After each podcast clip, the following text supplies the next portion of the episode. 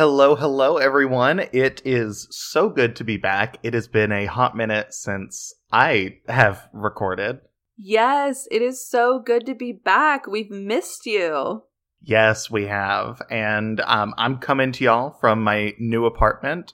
Um, I moved. That's why I wasn't able to, or I guess why we weren't able to record last week. But yeah, I'm still still here in Texas, still in the Austin area, but now I'm in the hill country and I have views.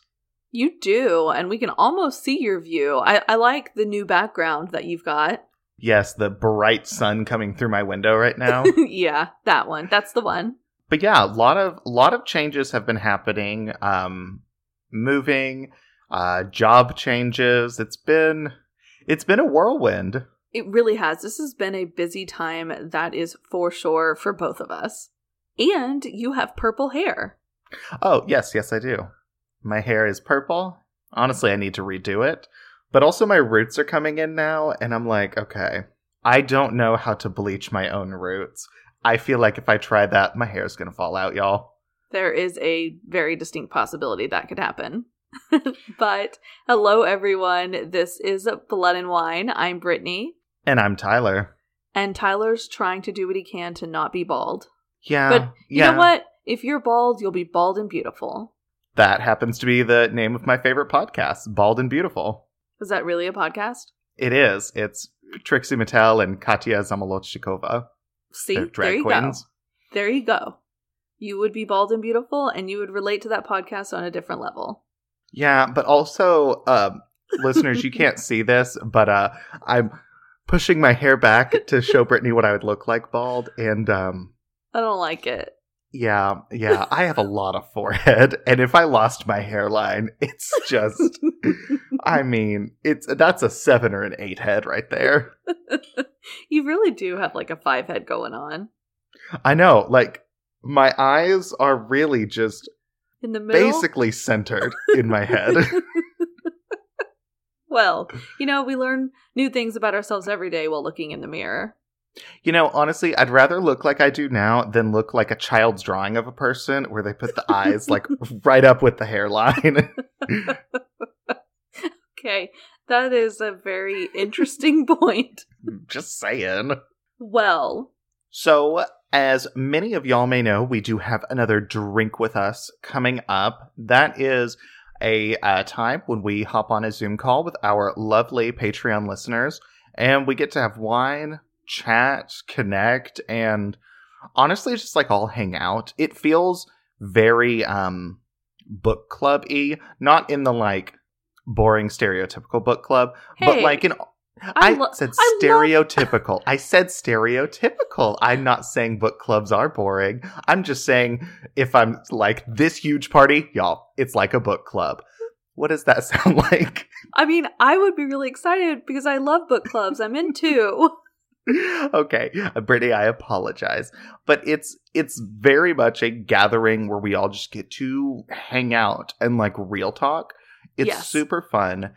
Our next one is coming up this week, this Saturday. If you're listening to um this episode when it comes out, um, April 17th at 12 p.m. Central Standard Time or Central Daylight Time. Are we in CST or CDT right now? It changes? Yeah. Oh my god, it does change. Well, we just had daylight savings time, so CDT. I think so. Listen, I don't know when it's a D, when it's an S, when daylight savings time actually begins and when it ends. I just know the clocks change twice a year, and Um, so do the abbreviations. That's why I always say CT. Just covers it all. I should have done that. I'm just like realizing right now for like the last month or whatever, I've been saying the wrong thing. Thank God no one's called me out. I work with people on the West Coast, and so I'm always like CST, and they're like, "Bitch, that's wrong," but they don't tell me because they I don't, don't know either. noticed. I don't think anyone has noticed. But anyway, yes, 12 noon Central Time, uh, April 17th. And that means it'll be like 6 p.m. if you're in the UK, that side of Western Europe, I think, if that's how time works. But yeah, it'll be early afternoon. So if you are a listener in Europe, you could still catch us. We're not in the middle of the night. It, it covers a lot more time zones, I think, than some of our other ones. Also, yes. you get to day drink with us. And I mean, we're all about that. And do you want to share the exciting part about next the next drink with us? Oh, it's going to be in person. I, I was like, I don't, I just said all the, like, we're, we're going to hang out and drink. Yes, Brittany will be here in person. Um, she's coming to stay at my new place, see it, all the things. So yes, you'll get to see both of our beautiful faces crammed into one screen. Yes, and w- at that point in time, we will both be fully vaccinated. I am just like, like literally 12 hours away from my second vaccine. Yes, and I got my second vaccine uh three weeks ago now. So I'm like full on immune because I have pre existing conditions. And so I got mine early. I mean, Yeah. you you got yours like a couple weeks before I did. No, I guess I got five weeks. Four? Yeah. You definitely. I mean, I was also in that pre-existing condition um, area as well, and yeah. But you know what? It's just it's so cool. I'm looking forward to the immunity, but also your apartment. Yes. Well, speaking of the drink with us, like Tyler mentioned, that is on Patreon, and we have quite a few Patreon members to thank. So I want to do a shout out to Christina Soto, welcome to the family, Cindy Bode, Sky M, Morgan Hausman, Avon Noble, and also Kelly Sedlacek and eh, or Sedlacek. Apologies, we weren't hundred percent sure how to say your last name. Tyler, did you have? Why are you laughing at me? No, no, I just names. I just look at his face and he's sitting here like holding in this laughter, and I'm like, Tyler, we all know by this point in time that I'm not the best at name pronunciation. So, Kelly, so sorry if we butchered your last name, but welcome to the family. And the other really exciting thing is this is actually Kelly's director pick episode. Yeah. So today's topic, Kelly sent us a lot of really crazy, horrific cases. Yeah. And so much so to where we were like, okay, we're each going to do one of these. How do we link them together? And that's how we did it. They are horrific murders. And we felt like that was definitely a link. Um, so, Kelly, we're really excited to bring you these cases and we'll tell everyone what those are once we get to them. But first, I think it's time for some wine. I think it's absolutely time for wine. Tyler, what wine did you pick for this episode? so, the wine I'm drinking today, I'm a little scared. It is the 2019 Voyager Point Sauvignon Blanc from Marlborough, New Zealand. Sounds great. Sounds like it's right up my alley. So it turns out Voyager Point is a wine brand owned by 7-Eleven, like the um, convenience store. Uh, I got this there. Didn't know that. I was like, ooh, a Marlboro Sauvignon Blanc that's like seven bucks. Hell yeah. Uh, It's 7-Eleven brand, so we'll see. Um, and on their website, they describe it as a crisp white wine that's refreshingly sweet, and that scares me. Ooh, Um, yeah. But then they go into detail. They say the Sauvignon Blanc is wonderful, served chilled, enjoyed by the pool. It is a crisp white wine from Marlborough, New Zealand, in the South Pacific, with tantalizing aromas of citrus zest. This refreshing wine has vibrant notes of key limes and Meyer lemons. Pair it with any of our delicious pastries, or break all the rules and grab some 7 Eleven nachos. Oh no. Also, what kind of lemons? Meyer. What? Okay, you can go to hell. I'm just messing with you. I I generally would call them Meyer lemons, but that's That's not me. a word I can say without my accent coming out. I'm sorry. Also- I just wanted to pick fun at you, but uh, also I don't want to eat 7-Eleven nachos with my Sauvignon Blanc. But if somebody does, you know, girlfriend, you do you. You do you, and make sure to also pick up some toilet paper when you're at 7 Eleven. All I'm going to say. Um, but also, um, as a fun part of moving, one of my boxes got lost when I was moving, and that happened to be the box of my wine glasses. So, um, this is what I'm drinking out of. It is a Cafe Du Monde uh, coffee mug. You know what I just realized? We didn't accidentally take that box to Goodwill, did we? Oh, God. well, I don't think we did, but at the same time, I don't put it past us. I don't put it past us, but honestly, all that means is that someone who needed um, some good wine glasses uh, that were cheaper now has some great ones. So Yes. that makes me feel better than they're crushed sitting in the moving truck somewhere. That is true. Anyways, I'm going to open this now. It's honestly a very typical cheap wine label. I don't know. It's a black and white picture of sheep, and then it has the logo. And apparently in New Zealand, sheep outnumber people like six to one. Maybe Oh that God. statistic's off. Maybe it's like four to one. But there's a lot of sheep. I don't think I've ever way. seen like a sheep farm in real life. No, I haven't either, but either way, that is a lot of sheep. Oh, and it's a twist off. It is. And the um so they're like big part of their logo is a pin like when um you're on like Google Maps or something, you drop a pin somewhere Mhm. because Voyager Point and it's like embossed in the metal of the cap. That's kind of cool looking. Okay. Smell like a Sauvignon Blanc? It does. God, see, now I just feel like I'm getting ready for work. I have my mug of secret wine. Oh my god, it's so funny. We all at least did that one time this last year.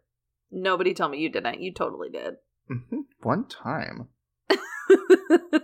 Yeah, I mean, it smells. It smells like a good Sauvignon Blanc. Maybe you know what? Maybe this is going to be the wine that I prematurely judge, and it's going to be great. Maybe. Maybe it's going to taste like it's 7-Eleven wine. Who knows? But Brittany, tell me about uh, the wine you are drinking today. I just pictured um 7-Eleven wine, but coming out of like a 7-Eleven slushy A machine. That is what I was thinking. The Slurpee machines. That or would wait, actually be icy. really good. They're icy because it's an icy drink from 7-Eleven. I want to go to 7-Eleven. That's the song from the 90s. Okay. Well, wait, no, it's a Slurpee. No, it's an ICEE, like ice I-C-E-E. No, it's Icy not. drink from 7. Okay, listeners. We gotta pause for a moment to settle this dispute. Okay, okay. So it used to be called an ICEE back in like the 90s and early 2000s, and they rebranded it as a Slurpee. Clearly, I haven't had one since they were ices because I remember with the like polar bear mascot and shit. I totally know what you're talking about with the polar bear, and it sounds like we're both correct. Um, but I was just highly offended. I apologize, as were you. I'm not going to apologize for being right. wow. Also, um, for y'all that are only children, this is what it's like to have a sibling. You have fights over the stupidest shit. At least none, neither of us thought it was that one brand that had the dog. Slush puppy. That's the that's the one with the dog. That sounds like an alcoholic beverage. A slush puppy? Yeah. It does. Someone is gonna like they want to use that name and they found out that it used to be a convenience store um icy drink and they're like, damn it. Because it was I mean- gonna be their boozy drink. I want a slushy and icy so bad now. I haven't I had one in years. I haven't either. Apparently, in Australia and probably New Zealand, uh, at McDonald's, you can get a frozen Coke. And it's Coke, but an icy. And that's just not fair. We're America. We're the fat ones. we would drink that. I love frozen Coke. but I also love wine. So do you want to hear about the one I am drinking? You did ask me. I did. Yeah, yeah. Go ahead and tell me. Okay. I will be having the Ronco Belvedere Lambrusco from Emilia, Italy. And I'm really si- excited about this one. It has been a hot minute since I've had a Lambrusco. And this is one that I picked up. So, a little bit of a background. Dallas now has an Eataly. And I know a lot of people are just like, okay, that's basic bitch Italian. I'm like, I literally don't care. I love Eataly. It's not super basic. It's not Olive Garden. It's way better. Um, Okay. okay. I mean, when you're if you're gonna rank Italian food, you got to start at the real bottom, and you got to start with Fazoli's. and I think Fazoli's slaps. I will fuck up some chicken Alfredo with unlimited breadsticks for like five dollars at a fast food place. I'm, yeah, no, I mean, I'll totally eat it. But what I'm saying is there's definitely better Italian food. I freaking love Eataly though. Like their food is delicious and they also like it's a wine or er, well, not a wine market. It's an Italian market. So it has all these little restaurants all throughout the market and then you can also shop. Obviously, wine is one of the things they have. So I was going through and I was like, okay, where are your cheap bottles of wine? Um, they don't exist. So I did find this Lambrusco. I'm lying. My best friend found this Lambrusco and said, maybe you should do that one on the podcast. It's $13. And I was like, you know what? Yes, I will absolutely do this because I have not had Lambrusco in a really long time. So the last Lambrusco I had was when I worked at Spaghetti Warehouse in downtown Oklahoma City. It's closed now, so I can say that. Um, and it was the Riunite Lambrusco, and that's how we made our sangria. That and Hawaiian Punch. Ugh. Honestly, it's that's disgusting. Oh God. Um, it was so good. I mean, like it was a restaurant's version of trash can punch, but trash can punch is good for a reason. I mean, you're not wrong there. But if anyone doesn't know, a Lambrusco is a sparkling red wine, and it's one of those that I feel like people are always surprised that I very, very much enjoy. Like, it reminds me of, oh shoot, what is the raspberry beer that starts with the F? I don't know. I don't drink beer. Fufskandalen. No, I think it's framboise. Um, it reminds oh. me a little bit of framboise, but like without the the beer parts. Um, it's nice and bubbly. This one is going to have notes of raspberry and strawberry, with also some hints of oak and vanilla. Um, I will say I. I, I messed up a little bit because I left it in my wine fridge, and my wine fridge is like a one temperature one because I, I don't have a fancy one. It's one temperature. You found it at a thrift store for 30 bucks and stole it out of my hands. I did. I did. I, I pried it out of his his hands. I was like, I, my hands were alive. I know. They still are. I don't know why. Pried it out of my warm, living hands. you knew exactly where my head was going, and then I hesitated because I was like, well, he's not a corpse. Um. but I wouldn't have put it past you. Wow, that God, that's mean. For a wine fridge? That's mean. This was it's a, do like, or die. Okay, well, this is my Cuisinart like just six bottle wine fridge. Anyway, what I was saying, I accidentally forgot to take it out of there. That is set for red wine. It's not chilled enough. I'm gonna pour my first glass and put it in the fridge, and hopefully later it's gonna taste correct.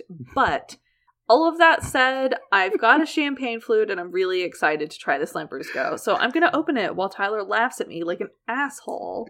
No. you said Cuisinart, and for some reason in my head, that I'm like Cuisinart, like Easy Bake, like the children's baking stuff. I was like, they have a Cuisinart wine fridge? Like the Easy Bake Oven wine fridge, so mom can bake with you. Like, okay. oh my god. No. that was an easy bake oven. I know. Okay, I'm sorry. I'm sure that foil was making a horrible sound. But okay. Like champagne, Lambrusco has the cork with the cage. So I'm gonna pop it. Oh god, I'm scared. Okay. Mm, you know, it's just, it's so interesting because it doesn't smell sweet and it's not necessarily super sweet. It smells like red wine. It's always so interesting me to open a Lambrusco because you're like, that smells like red wine, but then it has bubbles. Yep, there it goes. And it is a deep, deep red color. Okay, well, I just took a picture of it so you guys can see how dark this is because it literally looks like I've got red wine in a champagne flute. It does. But okay. With that, we have our wine. I'm thirsty, and I think it's time to drink. Me too. I just realized I don't have anything to cheers with because I already put the wine back in the fridge. I don't know. Grab something on your desk to hit it. Cheers. Cheers.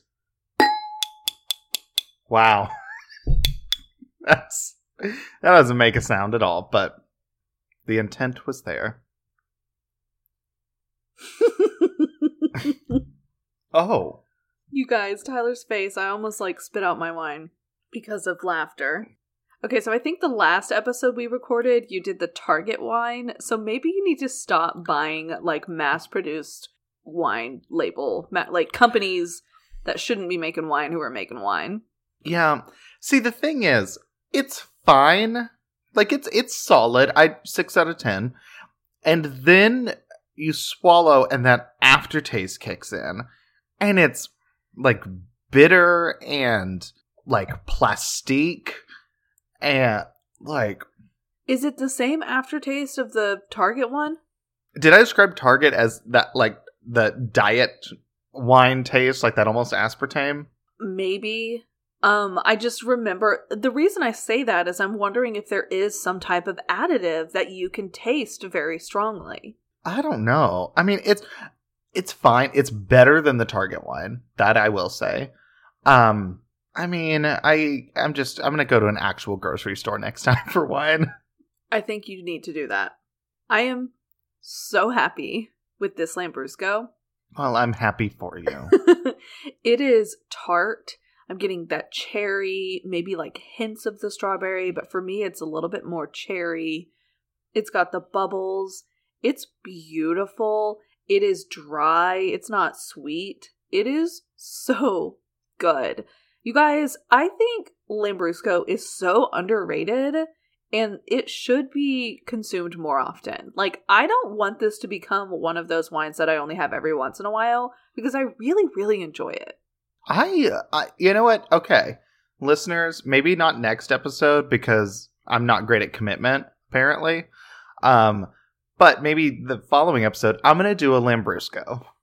Have you never? Ha- you have. You have, but it's been a while, right? Yeah, and it was Riunite. Oh yeah, you were just saying all of this. I remember. I was listening. I'm glad you remember. It was like four minutes ago. I'm sorry, my memories are being wiped away by this amazing Lambrusco that I got at the store, and I love it. Okay, that's concerning. Your memories are being wiped away with each swallow. I mean, God, that's kind of the dream. Anyway, also, okay, this is going to sound gross, or maybe not. Maybe you'll get it. As I haven't had a, a drink of the wine in um like a minute or two now, the lingering aftertaste is a very distinct garlic Ew! aftertaste. Like Like you feel like you just ate a piece of garlic bread? Exactly. Like exactly that like buttery, garlicky, maybe a little bit of parsley kind of that's that's the flavor sitting on my tongue. And that's strange. Yeah. I haven't eaten garlic today, y'all. Oh my god, what's wrong with me? I haven't had any garlic today. Even I have. I mean, I, I also probably have it every day. But um, okay. Well, we we have our wine. Um, mine better than yours, similar to last time. You got to get better, man. I'm just saying. Pick better wines. You gotta get better. That's what my therapist says to me. I mean, that's what our, my therapist says to me too. Okay. All right. Well, we've got our wine. We've got our horrific murders topic from Kelly. Tyler, tell us about your case. What murder did you pick? What murder did Kelly pick for you? Yes. My case is the murder of Jasmine Guevara. The sources I used documents from the Supreme Court of South Dakota in the case of State v. Diaz. And yeah, I full on read court transcripts. I love Uh, it when I we got find really those. into it. Yeah. And then two articles from the Mitchell Republic by Ellen Bardash. So, Jasmine Guevara, she loved life so much. She compared life to a carnival. And in 2009, she was a very busy social teenager. She ran track, she ran cross country, she played hockey, she was in the school marching band. I don't know how she had time for all of that because she also worked multiple jobs so she could pay for everything from like clothes to her braces that she got to like helping out her family. Dang, she's inspirational. I know, I'm like, shit. I was in creative writing club and worked, and I thought, God, how does this is the grind? This is the daily grind that people talk about. And I graduated. And then you Anyways. learned that it's definitely not the daily grind. I think about how much I did in college, still nowhere near the list that you just said she was doing.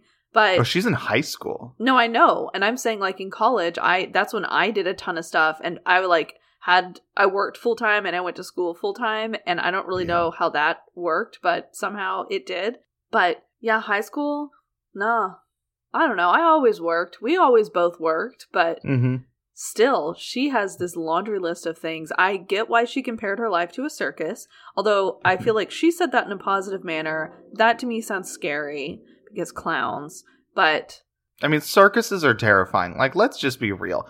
I, circuses are horrifying because, like, at best, you've got trapeze artists flinging themselves 50 feet in the air, and you're like, I hope that net's strong enough. We won't know until we really need to know. You got people breathing fire, and then lions, and animal cruelty, and clowns. And I don't actually think I've ever been to a circus now that I think about it. I don't No, the Ringling brothers. I've been to one of theirs. It freaked the fuck out of me. When did you do that? I don't know. They came to like the state fairgrounds once. I've I have distinct memories of going. I don't like it. I yeah, well, uh, same, same. But when Jasmine grew up, she wanted to be a plastic surgeon for children with cleft palates or cleft lips because she wanted to help people feel confident. Like that was her drive, what she wanted to do. I am so inspired by her. Oh, a hundred percent. Then, on November 10th of 2009, law enforcement officers and firefighters responded to calls of a vehicle fire in a wooded area of Hanson County near Mitchell, South Dakota. After they extinguished the fire, they discovered a very badly burned body in the trunk of the car, and that was later identified as 16 year old Jasmine Guevara. She had been stabbed and burned alive. Oh my god. Oh my god. Oh my god. Okay, well, that I didn't see coming. So what happened to her? How did she end up stabbed and burned in the back of this car? Well, I'll get there. So first, the law enforcement they didn't really have enough a lot to go on. The car that she was found in belonged to her, and they were like, "Well, shit, It was So her they own reached- car. She was in the back of her own car. yeah." So they reached out to the public to see if anyone had seen her or knew her whereabouts on November 10th. One witness uh, told law enforcement that she had seen Jasmine in Walmart with two individuals, and that tip led officers to Alexander Salgado and Maricela Diaz. Salgado and Diaz had arrived in Mitchell, South Dakota from Indiana just the month before in October. Diaz was 15 years old and Salgado was 21 years old. They were also in a relationship with each other and they were staying with a mutual friend, Stephanie Molina, there in Mitchell, South Dakota. So on November 12th, two days after Jasmine's body was discovered, investigators found Diaz and Salgado at Molina's house, and the two of them agreed to join the officers, go with them to the police department. And then there, an investigator was attempting to get some kind of identifying information from Diaz so he could contact her parents because she's 15. She's a minor. They have to like get guardian permission and shit. Yeah, they can't talk to her until they have that permission. But she keeps giving them false information. So they can't reach anyone. Uh, eventually, they were able to. Eventually, they were able to contact Diaz's mother, Irma Gutierrez Plasencia, and an officer, Hector Soto, from the Sioux Falls Police Department, spoke with her mom in Spanish, because that was her mom's language, and got her consent to be able to talk to Diaz. So now they're actually going to be able to talk to her. And uh, she starts talking. Oh, She, yeah. Diaz told the officers that shortly after she and Salgado had arrived in Mitchell, they met Molina's neighbor. Um, and remember, Stephanie Molina, that's the house they're staying at. And they meet her neighbor, Jasmine Guevara. Neither Diaz nor Salgado had jobs, and Diaz told them that Guevara helped the two of them with money, with food, clothing, transportation. I mean, she was she was helping them. That's all she wanted to do was help them. She gave them tips to find jobs. Like, Just- and remember, she's 16 years old. Yeah, she's just trying to be there for them. Yeah. Jasmine would also hang out with Diaz and Salgado, but Diaz started suspecting that Jasmine and and her boyfriend they had romantic interest in each other, and she was not having that. So she told the officers that she and Salgado made a plan to kill Guevara and burn all of the evidence. Just because they didn't like her, she was annoying them. Just because Diaz thought that like she was trying to steal her man, so she's like, "We're gonna murder her." Yeah, this is ridiculous. This sounds exactly like what happens when someone has this like hot temper and just like jumps to this horrible conclusion to like solve this non-issue. Yeah, but I also, and I'll I'll get into it a little bit more. In my mind, things aren't really adding up, and I'm like, is that really the answer? And like the the to it? reasoning, yeah, because she then said that um, Salgado was the one who came up with the plan, and she cooperated with him because she was mad at him, but also she was afraid of him. Um, and then she also claimed to the police that Salgado agreed to kill Guevara to prove his love to Diaz. So I'm not, I'm like, so did y'all get in a fight? And she's like, I think you like her. I think you're gonna leave me for her. And he's like, babe, I would never. What do you want me to do? Kill her to prove I love you? And she's like, yes. Because that doesn't make any fucking sense. Diaz then told the officers that on the day of Guevara's murder, she asked Guevara to give her and Salgado a ride to Walmart to purchase some lighter fluid. The two of them told Guevara that the lighter fluid was for a cookout they were all going to go to, and they invited her to it. And Jasmine is like, oh my god, yes, I would love to go to this cookout with y'all. Like, that sounds so much fun, because to her, these are her friends. Right. She thinks this is a fun invite. She doesn't realize they have ulterior motives. Yeah. So before Jasmine picked them up um, to head over to Walmart, the two of them hid two kitchen knives within their clothing. And they get to Walmart. Jasmine buys the lighter fluid for them um, because they don't have jobs, they don't have money. So she's like, Yeah, of course, I'll go. No, I can get the lighter fluid. That's what they're going to use to burn her to death. This is literally that is so they're that's sick. I don't even know how to react right now because she bought the lighter fluid that they later use to burn her. Like, Yeah, oh my god. Oh my god. fucked up. After picking up the lighter fluid, Diaz and Salgado told Jasmine to drive to an area in like the middle of nowhere, basically, that was referred to as the haunted house, and it's in rural Hanson County. Diaz then told officers that it was Salgado's idea that he would get out of the car at the haunted house and Diaz would then start the murder. Salgado, on the other hand, he said, no, the murder was not my idea. Uh, she wanted my help to kill Jasmine to prove my love for her. She was like, if you loved me, you'd kill her for me. And I guess he was like, okay. But whatever the reasoning was, they get to the haunted house. He gets out of the car, and when he returns to it, he hears Jasmine screaming. Diaz said that she attempted to stab Guevara, but she wasn't able to follow through. And so when Salgado got back to the car, he grabbed the knife from her. Then, while he was stabbing Jasmine, the knife broke, so he started using his knife. He was stabbing her so hard the knife broke. Yeah. Salgado says that Diaz was the one to stab Jasmine first, but then he also did. So I'm like, y'all both stabbed her. Yeah, you're both very, very guilty in this.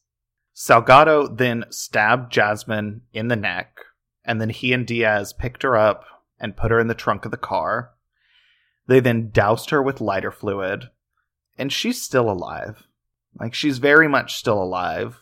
They slammed the trunk on her, set her on fire, like, set the car on fire, and she ultimately wound up dying from smoke inhalation. She was a fighter to the very end.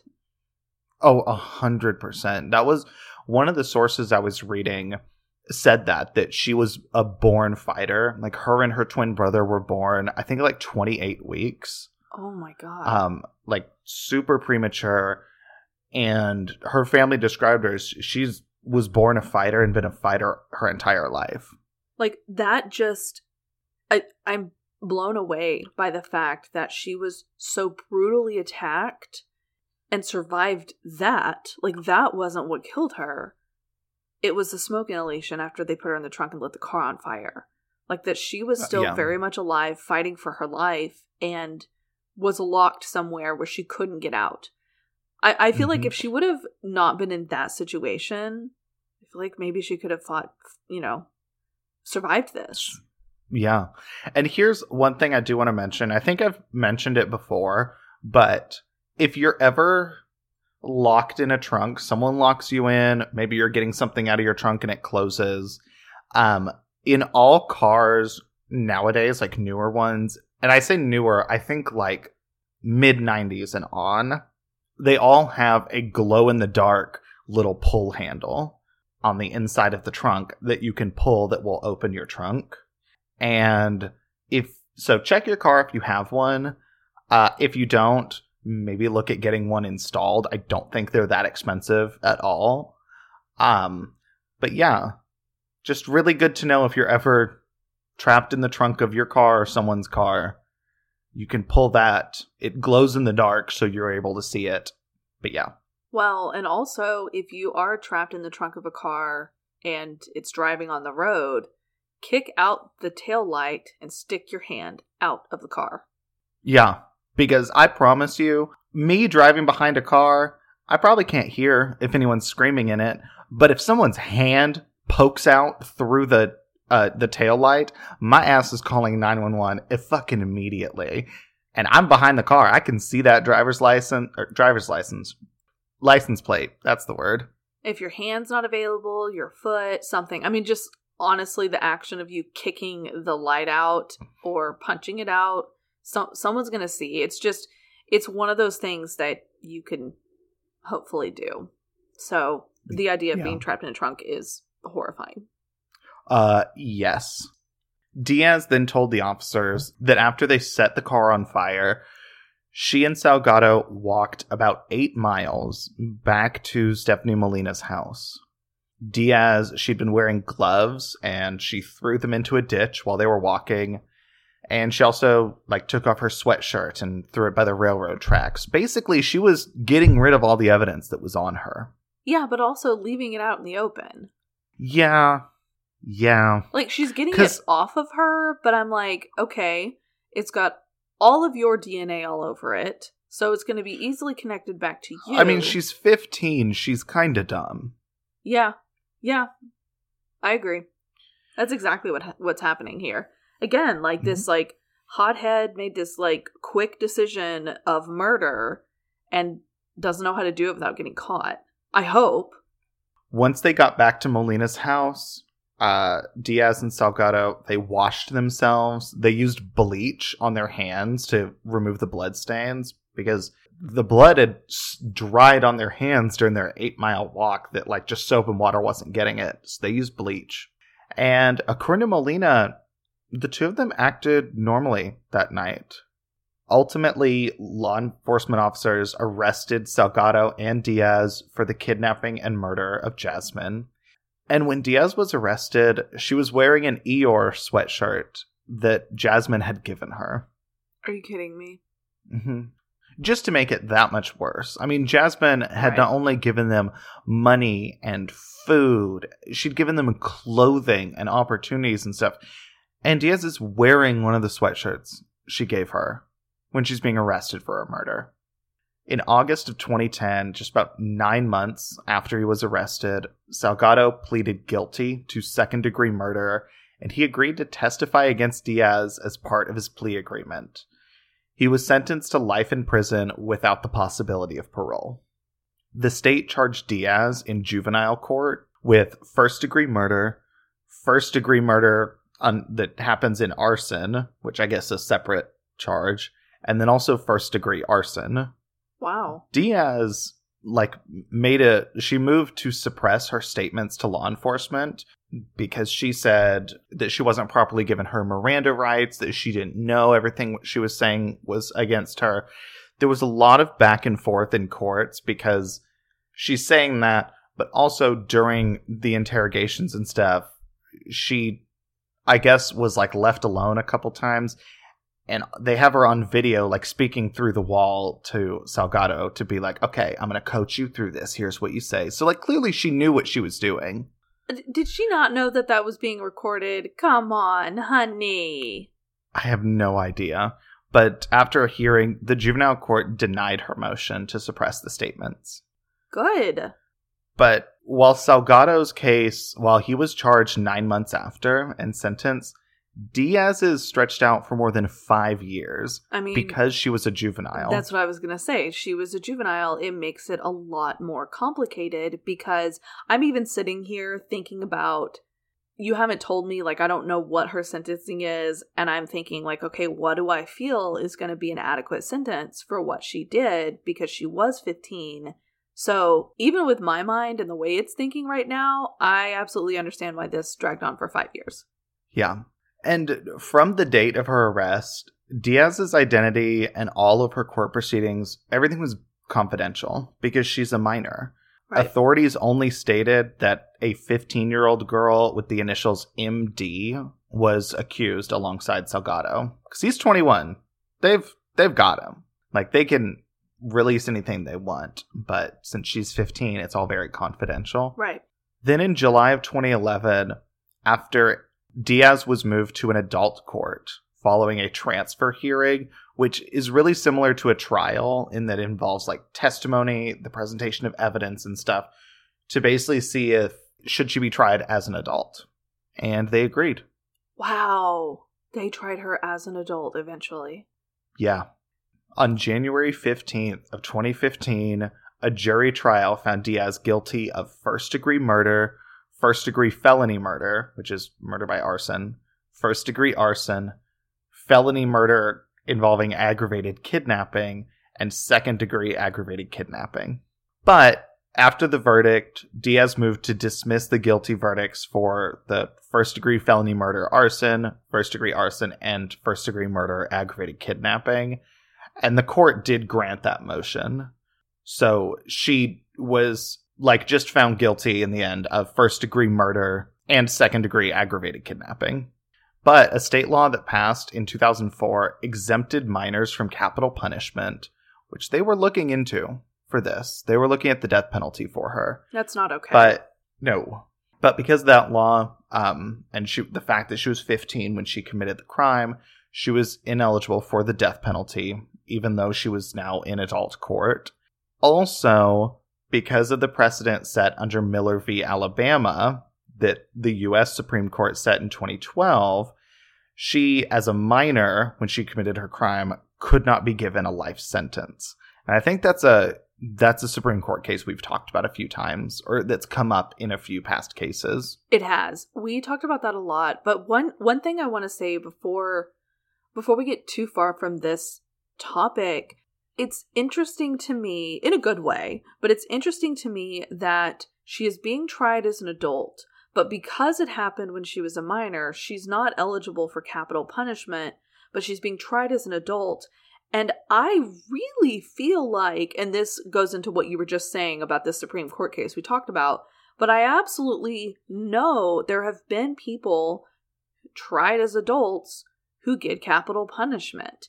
And like, even though they were minors. And that this is where it gets so complicated because i'm like if you're trying them as adult again not agreeing with this but it would make sense that then they are eligible for anything any adult would be but so i'm like what then they're just charge them as a minor. Like well i think because in south dakota specifically it's a state law that exempts minors from capital punishment so I think that's why, even though she was in adult court, she still couldn't, like, even though she was being tried as an adult, she still was a minor.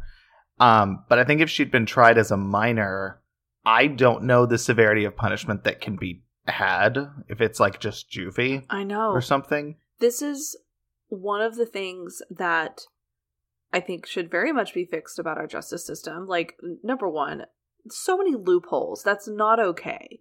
Like, Yeah. working for the good and the bad in those loopholes.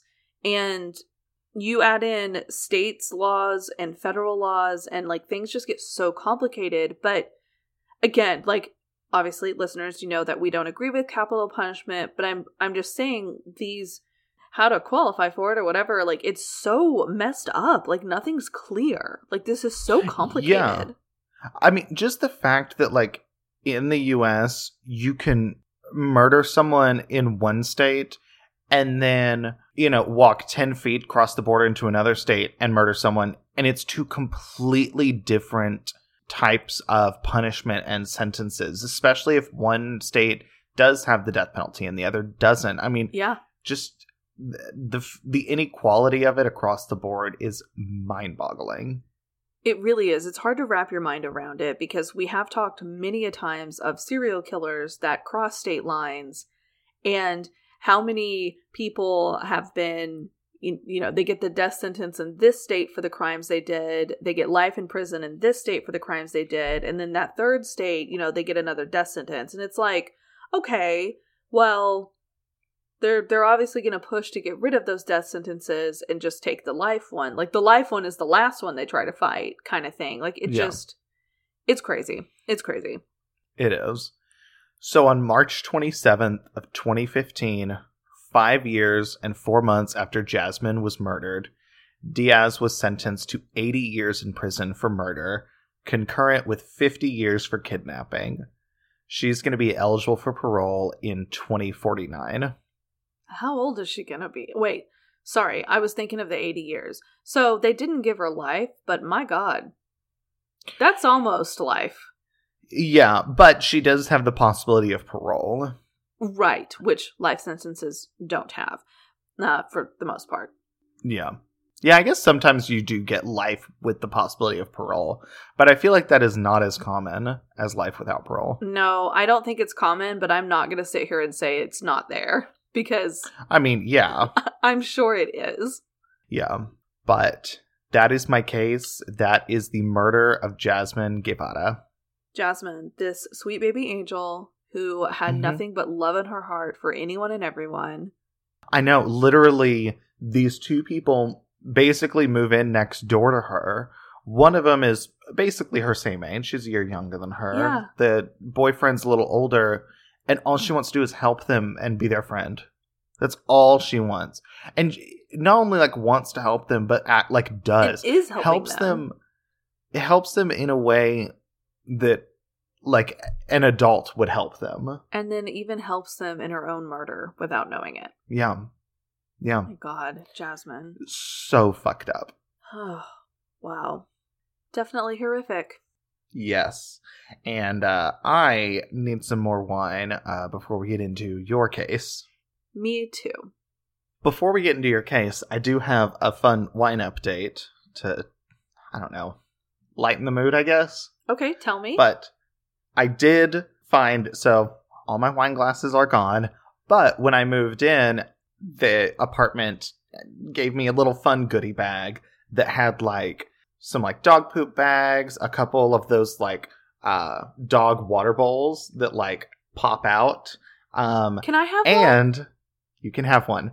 And plastic wine glasses, plastic stemless wine glasses. So You it's not one. much, but I have wine glasses. You need to treat yourself and order two red wine glasses and two white wine glasses. Oh, I know. Um, I'm I'm a, going to buy some like legit, like twenty foot tall Olivia Pope circle wine glasses. You need the legit ones. Like you literally need to go Google images of Scandal so you have a picture of her wine glasses so you can find them. I'm just gonna text Kerry Washington and be like, "Hey, Kerry, those wine glasses you use. Do you remember the brand?" And she's like, "Oh yeah, actually I have them in my cabinet. Let me go check." And she's like, "They're Riedel." And you're like, "I should have known."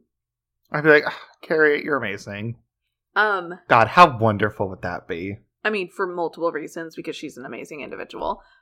I'm really glad that your complex applied supplied. they applied you. They supplied you with some wine glasses. Also, yes, I will totally take the extra dog water bowl because I've been needing to buy one of those. One wine update I would like to add is it's a very random update, almost more of a note, not really an update. Lambrusco is definitely nowhere near as carbonated as like a champagne or a prosecco because if you look at this, the bubbles you can't even Yeah. see them. Like they're so No. tiny. And while it is definitely bubbly because there's some burping, it happens. Um, it's nowhere near like champagne. Yeah. But enough of the wine updates. I'm gonna get into my case now. Yes. Tell me about your murder that Kelly chose for you. I will be talking about the murder of the Schlogel family. The sources I used an article in the LA Times, an article from the Associated Press by Karen Mills, the show on Investigation Discovery, Fear Thy Neighbor, Season 2, Episode 2, Lake of Madness. Oh, wait. Is yours a neighbor? Yeah, it is. Oh. Well, then I guess that could have been the topic. Neighbor murders. Yeah, I didn't realize until you mentioned it in yours that they were neighbors, and I was like, oh, there's the sim- there's You know the what? tie. Horrifying neighbor murders. Horrific neighbor murders. com- I love. Yeah, Yeah, that's the one. that that's it. That's it. okay, I'm sorry. And then the other source I used, I found this blog called True Crime Stories, and the author's name, I had trouble finding it. So her screen name is Indiana Girl 22472. And she has this whole blog where she talks about all these different sources. That just sounds like a name that would be on like Law and Order. They're like, we're looking for Indiana Girl 2291. She's the lead in this case. And it like that that just sounds like a, a username made up by television writers. Yeah, it, it does. But this this is her blog and it's one Not to shit on her or anything. I'm No. sorry. no, you're not. You're not. It was really interesting because I liked the way she intertwined the facts with what she thinks about it. So um, that was just really interesting to read someone else's perspective that wasn't like a news article. So, a dispute over a five foot strip of land between their lakefront houses led a man to shoot four members of the family next door and then kill himself in June 1996. Okay, what the actual fuck? I thought I'd just Are put it out there at the beginning so you know where we're going on this horrible, whole, horrible, horrible ride. I mean, there is never a reason to murder someone, literally ever. But that is wow. You just A wait. dispute over five feet of land. You are going to be so frustrated. You're going to be just as frustrated as I was in this case. And one thing I will say up front I had a really hard time deciding who I was more frustrated with in this case. And I'll explain this a little bit more because obviously one of the people's the murderer, but there are definitely some things in this case that you can learn they were antagonizing each other. And not that murder is ever an answer and ever like the solution by any means. Like that's wrong. Hello, don't murder people. Hello. But it's just this is a difficult case when it comes to how things came to fruition. The Schlogel family lived in Sauk Centre, population of about 3,600. It's about 100 miles northwest of Minneapolis, Minnesota. Oh, it's in lake country. Yes. And Lake Country, Lake House. The family members were Warren, who was 41, his wife Marcella, or Marcy, who was 39, and their three children 12 year old Jody, 11 year old Eric, and 16 year old Nicole. Before they moved to their lake house, Warren and Marcy had a dairy farm, and they also both had full time jobs. So doing both of these oh meant they had a really, really long days. How do you have a dairy farm and a full time job? I thought being a dairy farmer was a full time job, and by that I mean it absolutely is. It is. So they basically had two full time jobs and they were exhausted. And so they Yeah, were finally like, that. you know what? It is time to move on. We're moving out to a lake house. And when they did, it was literally like a dream come true because they didn't have the dairy farm to take care of. They did still have full time jobs, but it was more like this normal life, this normal level of stress that we're all faced with. So this lake house, it, it felt so right after coming from that mm-hmm. dairy farm, and it felt like home. When they moved there, next door, there was another family with three children, about the same ages as the Schlegel family's children. Literally, it was just perfect. They always spent so much time together. They would have gatherings, like mini parties. Like, this was the lake life. I mean, this sounds very like ABC family TV show. It does. And that was until the family next door moved, and 72 year old Paul Crawford moved into the house next door in 1995. He was, like I said, an older man. He was recovering from heart surgery. He was in an apartment in the city and just wanted to get out of the city. Like, that is not where he wanted to recover. He mm-hmm. loved being outdoors, he loved fishing. And so the lake house was totally where he wanted to be. Oh, I mean, that sounds perfect. When he moved in, the neighbors met. Warren went over and just said, you know, hey, if you ever need anything, my children will be so happy to help. But Paul was one of the types of people that really did prefer to be alone. He didn't he didn't want the kids' help. He didn't really want to be friends with the neighbor. He just kind of wanted to be alone on his own in his own home on his own land. I mean, I get that. I do too. Warren, he had lived there for a while, and he was an avid hunter. He would oftentimes go on private properties while he was hunting, and it had started to become an issue. About yeah. 13 neighbors had signed a petition to keep him off their land during hunting season. Oh. And Warren just ignored it. He was like, whatever, I'm going to keep hunting. So it's kind of like he didn't give Dude. a shit. He was going to do what he wanted. Yeah, I will say, I mean, good on those neighbors being like, let's put together a petition. But also, what does signing a petition do? If Nothing. like, I mean, like in this case, where Warren could be like, okay, and like, dude, stay off people's fucking private property. I know. Like, what I don't get is, I'm like, come on, uh, number one, going back to our hunting episode a few episodes ago, like yep. maybe don't have your gun out on other people's private property for more reasons than just the fact that you're on their private property. Like it's their property. Maybe they're outside, I don't know, gone on a fucking jog in the forest. Anyway, it's yeah. There are so many problems with this and it it was something that was in the community, but Warren like didn't give a shit.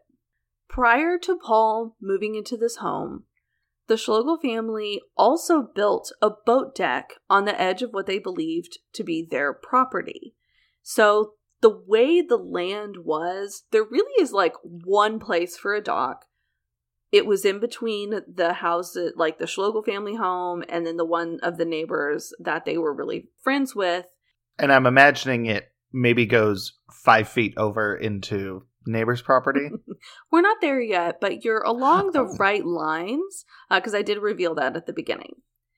So the dock's there. The old neighbors and Warren and his family shared the dock, shared the stairs.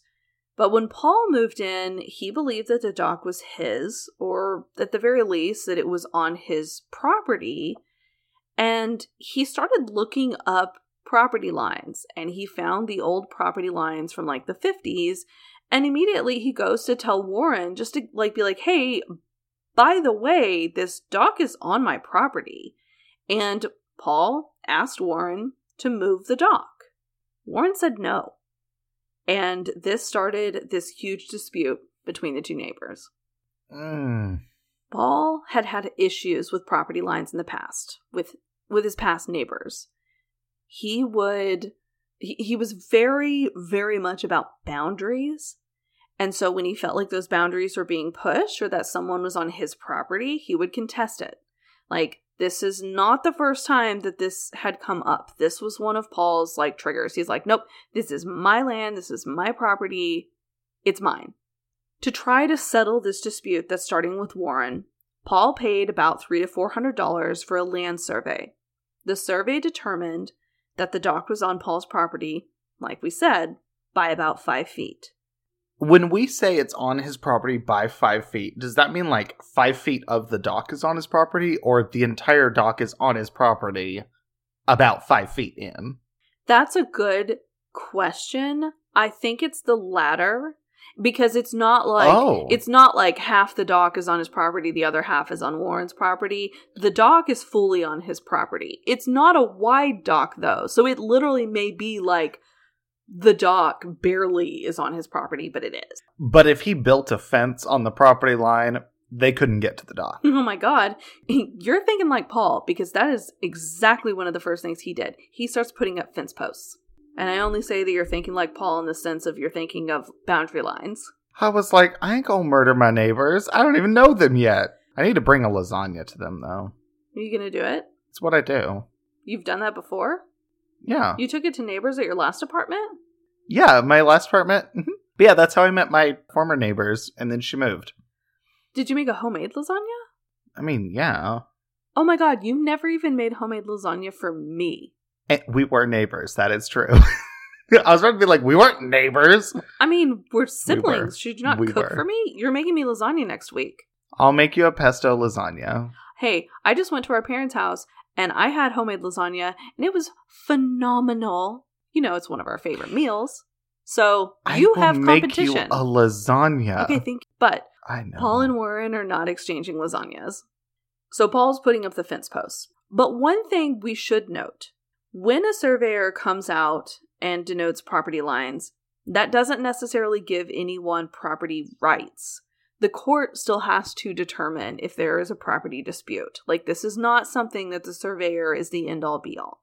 So, Warren, really pissed at Paul, who's putting up this fence, he does contact authorities, and they are like, dude, you need to get a lawyer. This needs to go to court. Like, there is nothing we can do about it.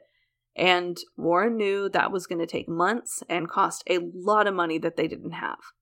So the Schlegel family just continued to use the dock, and Paul was just getting really pissed. Then the winter of 1995 comes, and the dispute it pauses for a little bit.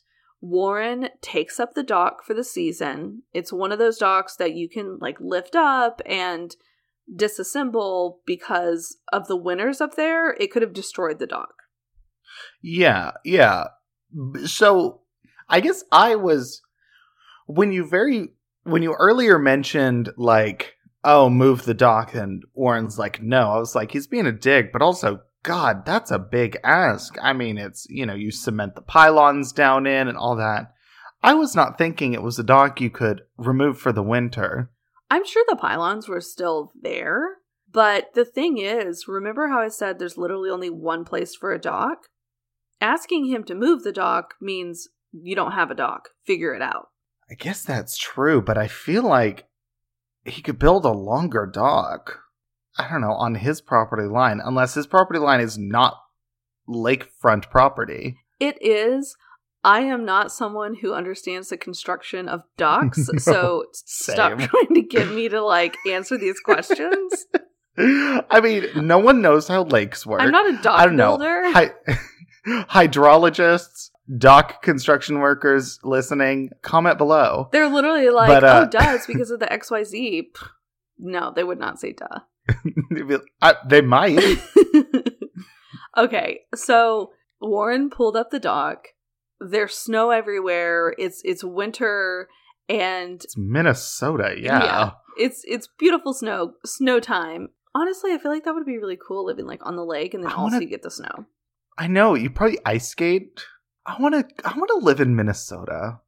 Well, you look at that. You've you have definitely talked about Minneapolis. I know you want to be a part of that Twin Cities. I, So there's snow, there's sledding happening, and Eric, the 11 year old son, he accidentally sleds into one of one of the surveyor stakes. You might think that's not a big deal, but legally, only a surveyor can place the stake back in the ground, and that costs money. So the stake comes out, you cannot simply pick up that stake and stick it in the same hole. I know that sounds Oh ridiculous, God. but it is a law. It is a legal thing. No, I'm just flashing back to my time as a childhood, being like, this funny little stake with the flag in the ground and pulling it out. And I'm like, oh my god, I cost people money. I'm not admitting to anything. I'm just saying, hypothetically, as a child, I could have done something like that. Hypothetically, I probably did it too. This is the first time I ever knew that was a thing. I would just assume, like, yeah, stick it in the same hole. The hole's still there, but like, what if it fucking rains and they they uh, fall out of the hole? I, I mean, a, they're a bullfrog jumps on it. they're stuck down in the ground pretty far. But if you're Okay, a bear walks by it. I don't know. okay. Well, this, this wasn't a bear. It was accidentally Eric and his sled. Then, in the spring of 1996, it's before Warren had put the dock back down. And one day, Paul decides to build his own dock in the same place where Warren's dock had previously been. Ah, So the dispute starts to rage again. Again, because of where the shoreline is, that's the only place for the dock. And Paul builds this dock and says, no, the kids can't fucking use it. So throughout the spring, Paul notices things on his property. Rocks are being thrown there, dog poop is being thrown there, placed on his porch. And he is pretty sure that these kids have been instructed to torment him. that is so fucked up. Like, leave this old dude alone. Also, was this the case? I don't know. Was Paul? Just I mean, I guess it could have been assumption? other. I don't know. Yeah, it could have been other neighborhood kids who were like, eh, the old grumpy guy lives there. Let's fuck him up. You know how 12 year olds talk. This is a part of this case. Remember where I said where it gets really hard to realize, like, like at the end of the day, the bad guy is Paul because he's the murderer. But it sounds like there are a lot of things that led up to it that are pretty fucked up too. Yeah. So Paul starts to think that Eric is using him for target practice because he feels like he's being shot at. Eric had a BB gun, and Paul just hears shots, and he's like, This kid's shooting at me. But doesn't he have a fence up? No, the fence never completely went up, it was just the posts. Okay. Warren believes that his kids should be able to use the dock and tells them that they can. And this makes Paul even angrier. I mean, Warren. You see where my head's at, where I'm like, oh my god, y'all are all just, there is wrong happening everywhere right now. Yeah.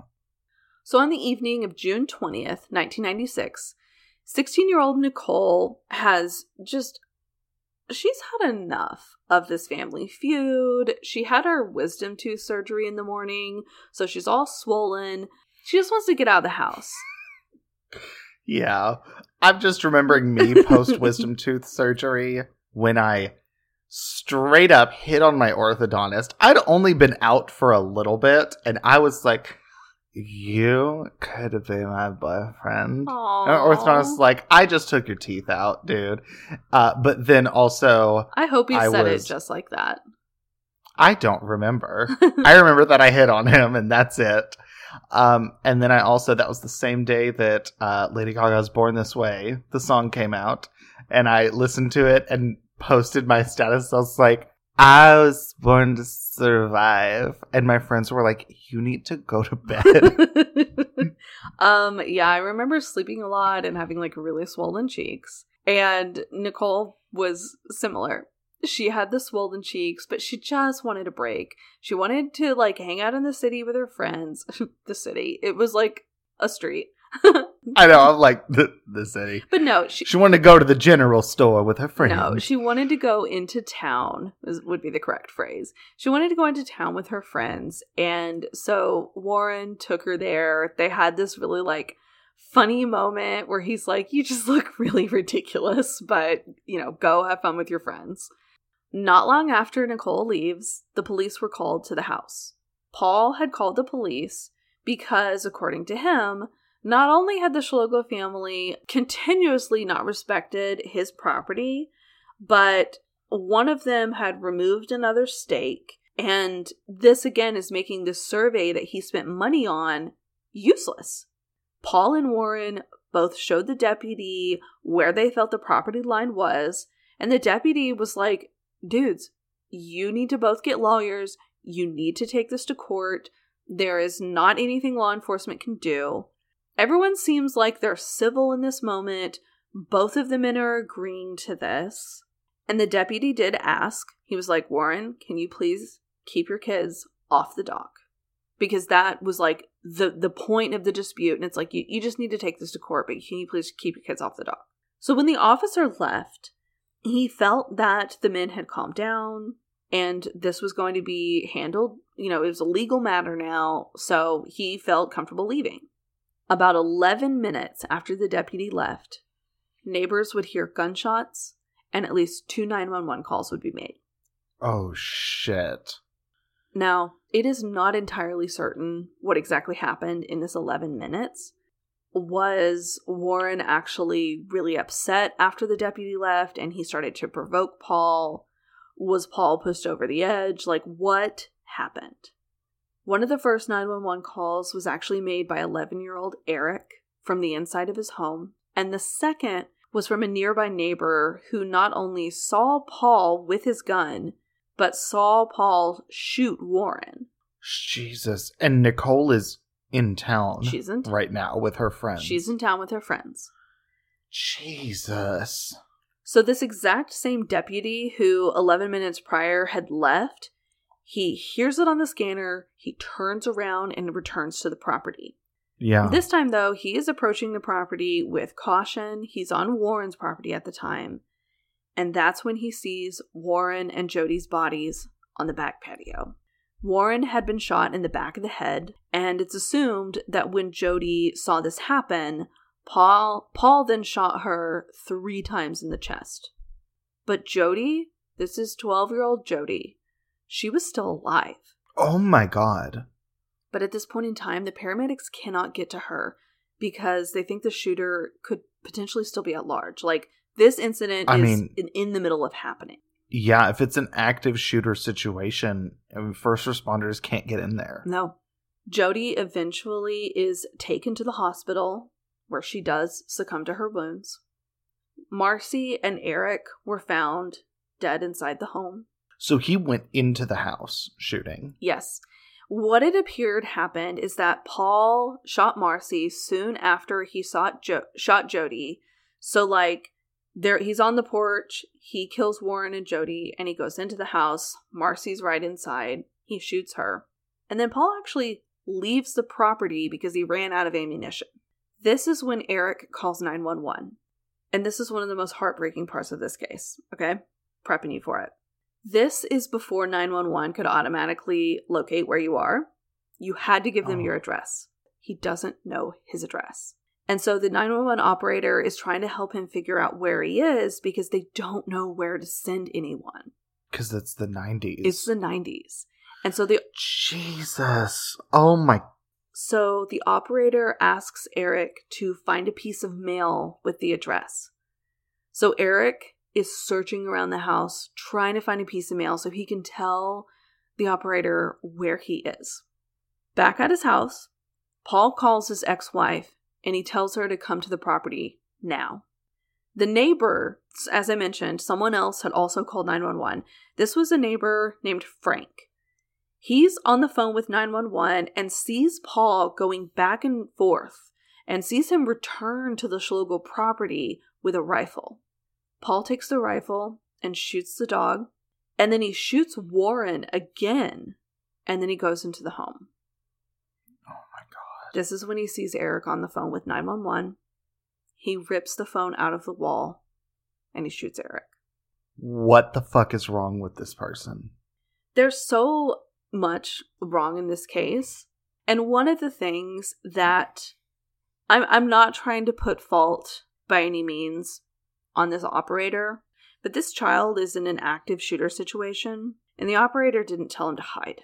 The operator tells this kid Yeah. to run around the house to find a piece of mail. And I understand that the operator was just trying to figure out where to send help, but in that Eric had the time to hide. He had the time to even run out of the house and go to another neighbor's. I know he could have he, he could have left. And that would have been a risk. Even leaving would have been a risk for the operator to tell Eric, but should have told him to hide Yeah. because it's not a, a failsafe by any means. We don't know if Paul would have continued to search until he found him, but I mean, he walked right in and Eric was still right there. Yeah.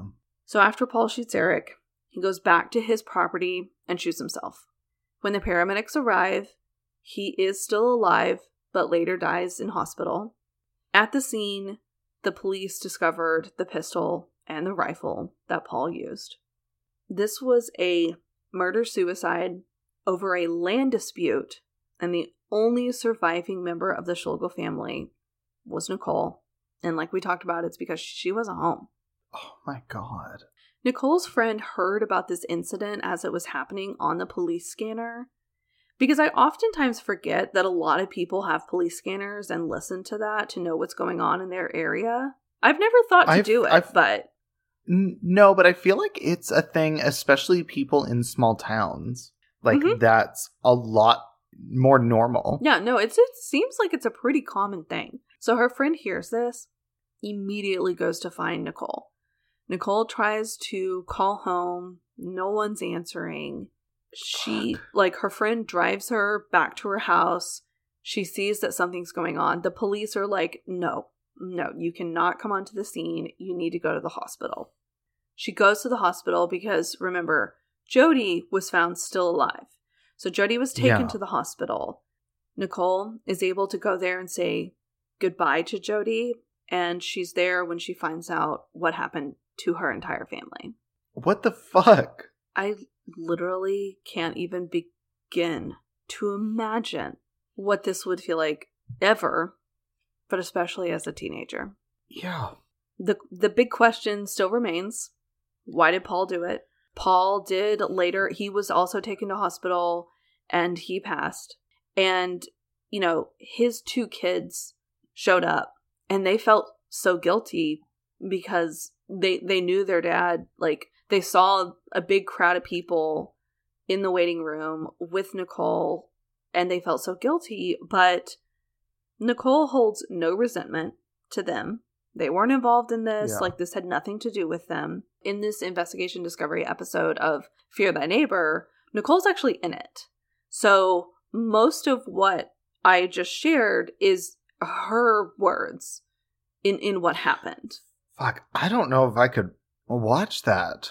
there are reenactments and i feel like for some reason reenactments make things like this a little bit easier to watch because it, it takes away some of the reality Yeah. I mean, it's it's like why I survived is so impactful is because they don't have reenactments. They have just the person talking. mm-hmm. because I yeah I I think reenactments too often either slide towards horror movie or slide towards like cheesy. yeah i would say this one is in the middle it gets a little bit cheesy but also i think part of that is due to the fact what these families were arguing about like the property line feels so ridiculous like this is not worth anyone's Yeah. life I I just it's not even a you know Paul and Warren were in a screaming match and Warren gets shot. It's then Paul hunts the family down. Well, see, that's the thing. We don't know what happened in in that moment. We don't know if there was a screaming match. We do know that Warren was shot in the back of the head. So maybe it, it's Yeah. it's like either Paul just walked up on him or they have an argument and Warren turns around and Paul pulls a gun. Like yeah. there are a few things that we can assume and and we have a little bit of facts but we know what eventually happened nicole actually ended up later moving back to the lake house that became her home she said it felt like the home and that she had Yeah. angels watching over her which i love how positive that perspective is i don't think i could go live at a place I don't where I knew my family I don't think I could. Yeah, I don't think I could look at this spot where that's where my sibling was shot and ever not see that. Right. Oh fuck! I don't. Yeah, that's really disturbing. But for Nicole, that's where her heart called her to be.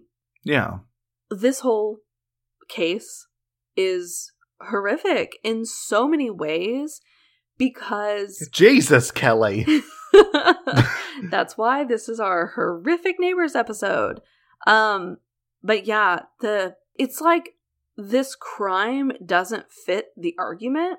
Nothing does. Like no no when- murder fits any type of dispute unless you are being attacked or like true self-defense. Like it's Oh yeah, I mean there there is never a reason to murder because I wouldn't call like true self defense and stuff like that like murder.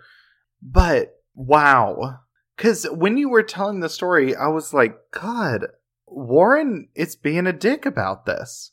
Like they both are, but then everything that happened, I'm like, okay, no, I don't give a shit how how rude you are. Like nothing ever calls for anything like this. I agree. Because the thing is, Paul went in and hunted his family down. He hunted Eric He did. to murder him. He left and Like- came back. yeah. And I cannot, I just cannot believe, like, that, that that happened. Like, Jesus fucking Christ. I mean, both of our cases have left me just very, what the actual fuck? Both, because yeah. in my case, Jasmine was straight up murdered because she she helped this couple, and then maybe the the boyfriend might have been interested in her and was just straight up fucking murdered brutally for that. And in your case, there was a fucking property dispute. I know. And like we've all had neighbors we wish we didn't have. At my last apartment, I had a neighbor below me who, if I deigned to breathe too loud, would bang on their ceiling and that. But You literally lived above Heckles. uh, yeah, but this this kind of reaction to hunt the family down and murder them because the only reason Nicole survived is because she wasn't there. Because if she'd been in her bed in her bedroom, laying in bed post wisdom tooth surgery, he would have hunted her down and murdered her. I know. Like what the actual fuck?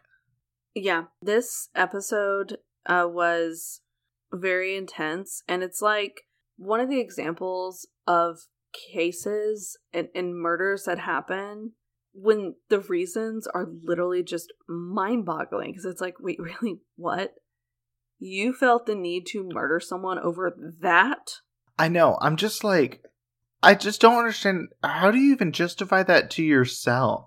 I'm gonna murder them because they're using my dock and going on my property. Well, and and maybe Paul eventually realized quickly that he couldn't justify it, and that's why he committed suicide. Yeah, but even still, Even just still. to get to that point, I know.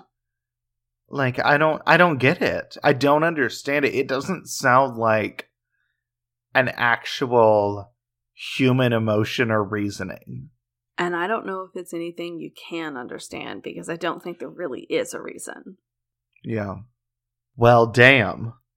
Kelly, thank you for bringing these cases uh, to our attention because I feel like these are two cases I don't think either of us would have found No, I if Kelly had not brought them to us. nope, I had not heard of either of these. So Kelly, thank you. Yes. If y'all enjoyed this episode, make sure to uh, rate and review us on Apple Podcasts. Give us those five stars. Let us know what you enjoyed. And yeah. Also, be sure to like and follow us. We're on Instagram, Facebook, and Twitter. And with that, this is Blood and Wine signing off. XOXO. Bye, you guys. Mm, bye. Bye.